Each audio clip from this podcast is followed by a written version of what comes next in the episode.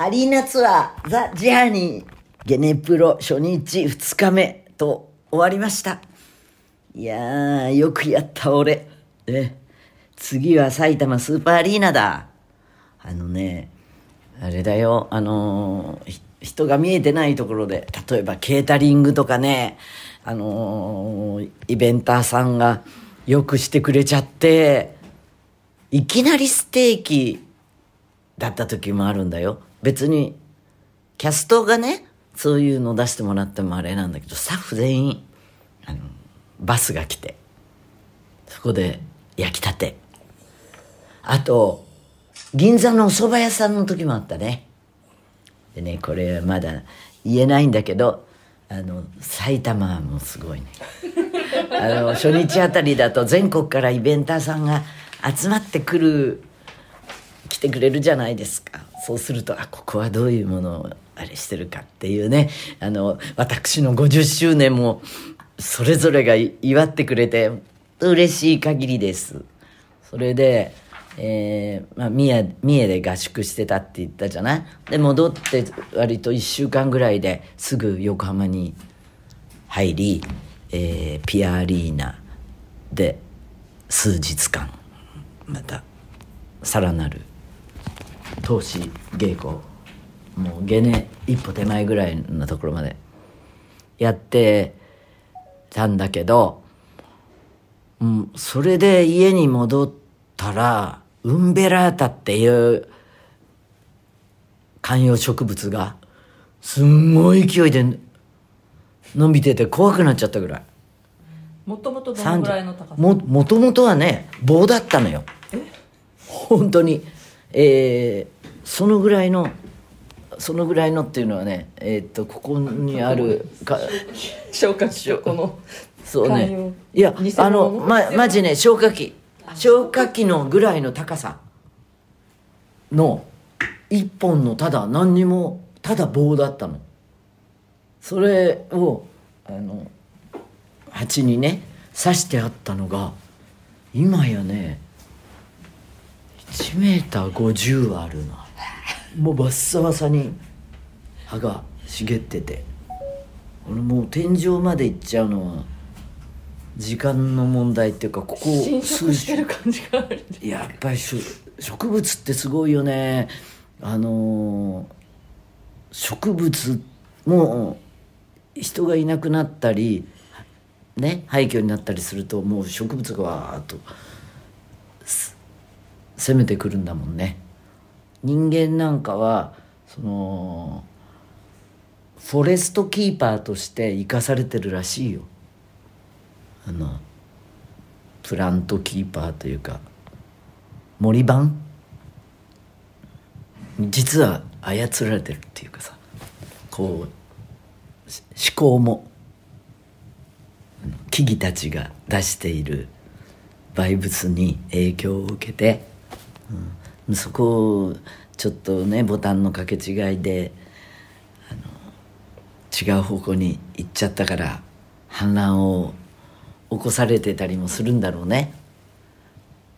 まあ話はまた戻るけどえー、全然お酒とか飲んでなかったのよ。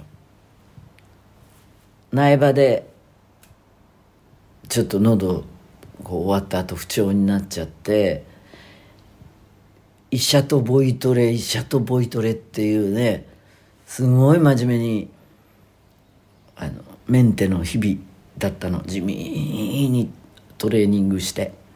でもちろんお酒も全然飲まず三重もその間も本番も迎え、まあ、実はあの新たな歌い方？ボーカルスタイルを手に入れるにあたってあんまりもう飲んでも多少飲んでも影響ないように前はね影響があったんだけど今は関係なくはなったと先生も言っている。ね、なんだけど、えーでうちに戻ってきてもう初日を迎えたし飲んじゃおう！と思いと言っても赤ワインしか飲まないんだけれど。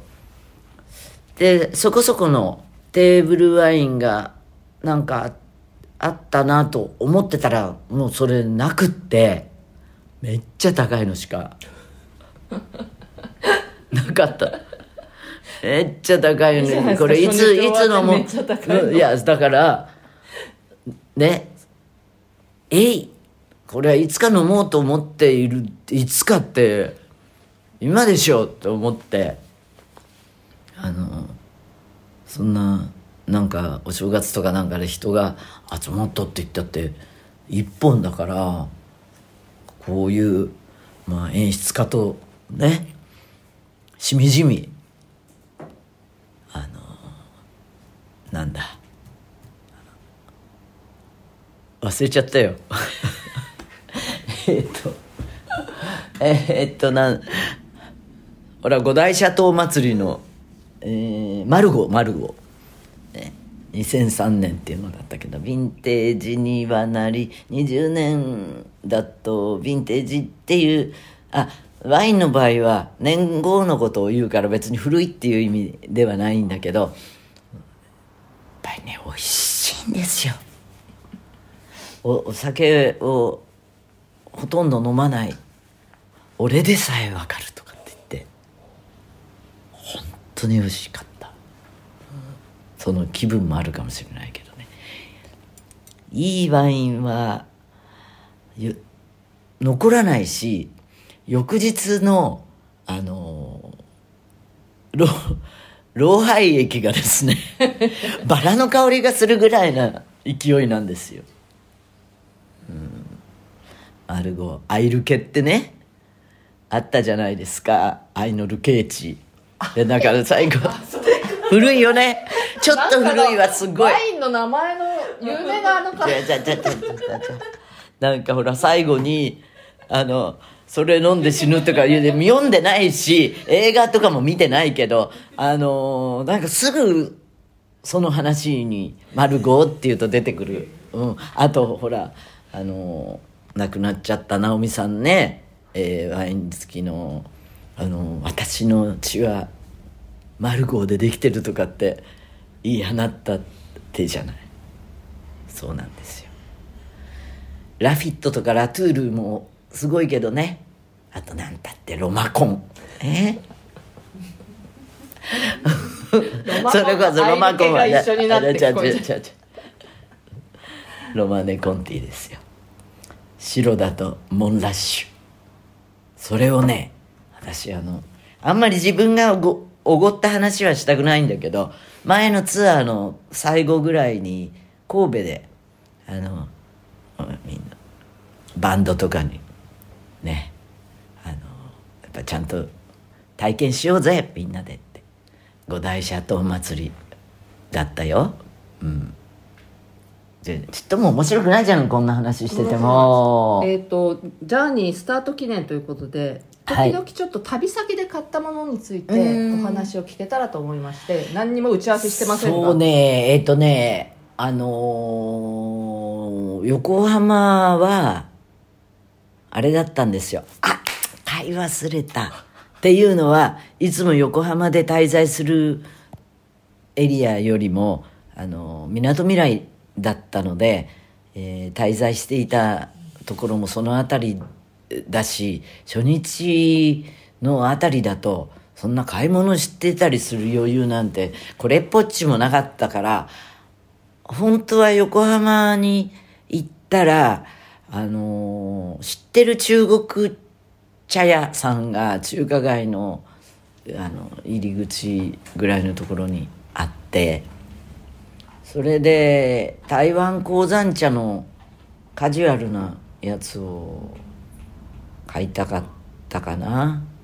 えー、リーシャンってあの梨の山って書くのでもいいしあまあチョンドンウーロンっていうんだけどね、えー凍った頂上が凍ったウーロン茶そういう寒い山の上。中国茶の勉強してたから詳しいよ。えーあの東シナ海のこう蒸気で東シナ海を囲むメインランドの方だと福建省とか安徽省っていうあたり。がお茶の産地でそれ台湾もそこを囲んでるから台湾のあのなんだ。えーっとメイシャンってあの梅の山って書くのもあるんだけどウーロン茶をまああのクンフー茶ってこう見たことあるでしょ？おお湯をザーって注いでってああいう別に入れ方じゃなくてもあの熱湯で普通に中国の急須みたいなのでガンガン飲みたいよね、だけど茶会といって、えー濃さを止めるためのもう一個小さいポットみたいなところにえっ、とに人数分注いだら残りをそっちに注いであの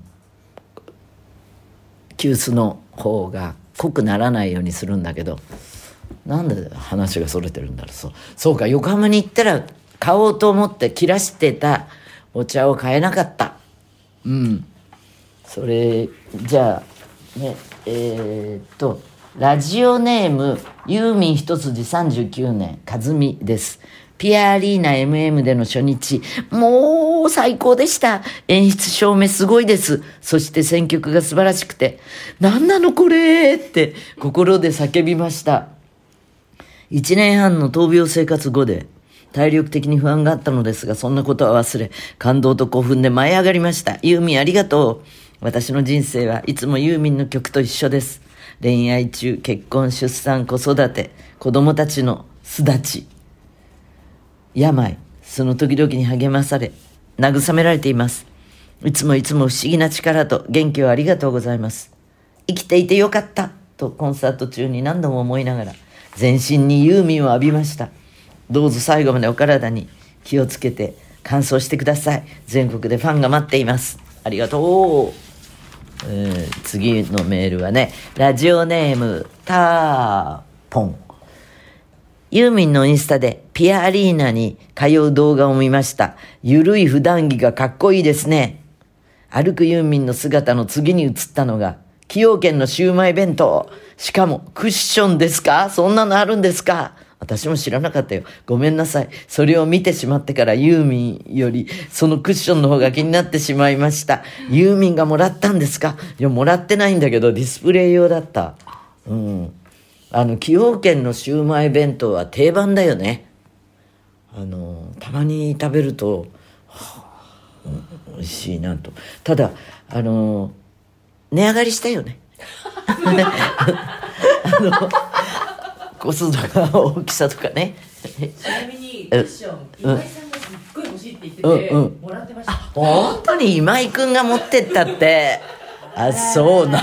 不思議なもの欲しい。不思議なもの欲しいって言っててで、あの共同さんが、うんこれ欲しいって言ってくれるならありがたいんで新しいの買ってあげますとか言って新しいの買ってもらってま。売り物ってことですか？本店でしか？売ってないんですってへえ。でも、欲しがる人もいるだろうね。な、あの、他のもので言うと、例えばなんだろうな。何かがすごく、そういう、グッズで、ああ、そんなグッズもあるのかっていう。ちなみに、ね今井さんは、うん。あの100万さんのでかいぬいぐるみも喜んで持ってく。るえ。えー、どういうインテリアだ？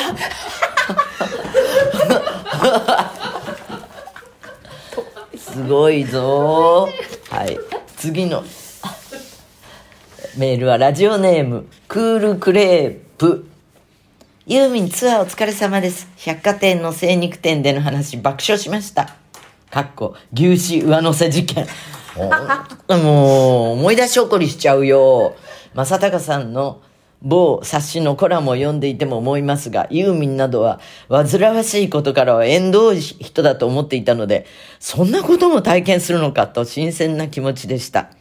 ちなみにはるか昔同じ百貨店だと思いますが、顔を上げたら1メートルの至近距離でユーミンがいたということがあります。デメルだったかケーキを買っていましたよ。えー、デメル入ってないと思うんだけど。ツアー頑張ってください。僕は横浜アリーナのチケットをゲットできました。だって。牛脂上乗せ事件に関しては、私も怒るわという意見も多数いただきました。あのね、あのーストロークがすごいでしょ？なんかステージの豪華な話してて、牛脂のグラム数の話ね。あの、今回ステージでも言ってるけれどね、どんなことにも、あのー新鮮に感じる自分でいたい。金子さん記者さんの話してもらっていいですか、記者さんって何？えっと忙しいのにラジオもちゃんとやって。ああヤフーニュースでね今回結構ツアーのことがあの書かれてたんですけれども、ある記事にはうんちゃんとユーミンのこのスケジュールとともに、ユーミンのユーミンコードとうん「オールナイトニッポン」があって、ユーミンは大変忙しい1年になると思いますっていうのがあって、うん。嘘ラジオは出てなかったんでしょ？そうなんですよ。ああ。で、なんか、ちょっと嬉しいけどね。実は一番その情報がここには詰まってるからね。うん。この牛脂上乗せ事件は郵便コードじゃ話さないですよね。うん。そうだっけ？話してないユーミン話してない。コードは絶対。私あのラジオをいい意味で仕事だと思ってないから続けられるっていうのもあるんだけどスタッフとあのまあ大川さんもそうなんだけどあのどういうテーマで話すとかっていううちに脱線しちゃってもう大抵ヨタ話でこううずっと盛り上がってたりするからいつ誰に話したのかオンエアに乗ったのか乗らないのかもうぐっちゃぐちゃ。分かってないの。うん。強いて言えば口調がねあの地上波の時は一応あの誰が聞いてるかわからないからこっちの方が誰が聞いてるかわからないね。はい。えー、ではねあのー、嘘ラジオはメールが命なのでライブの感想はネタバレナッシングでよろぴこね。えー、嘘アットマークユーミン .co.jp じゃあまた来週。じゃあにー。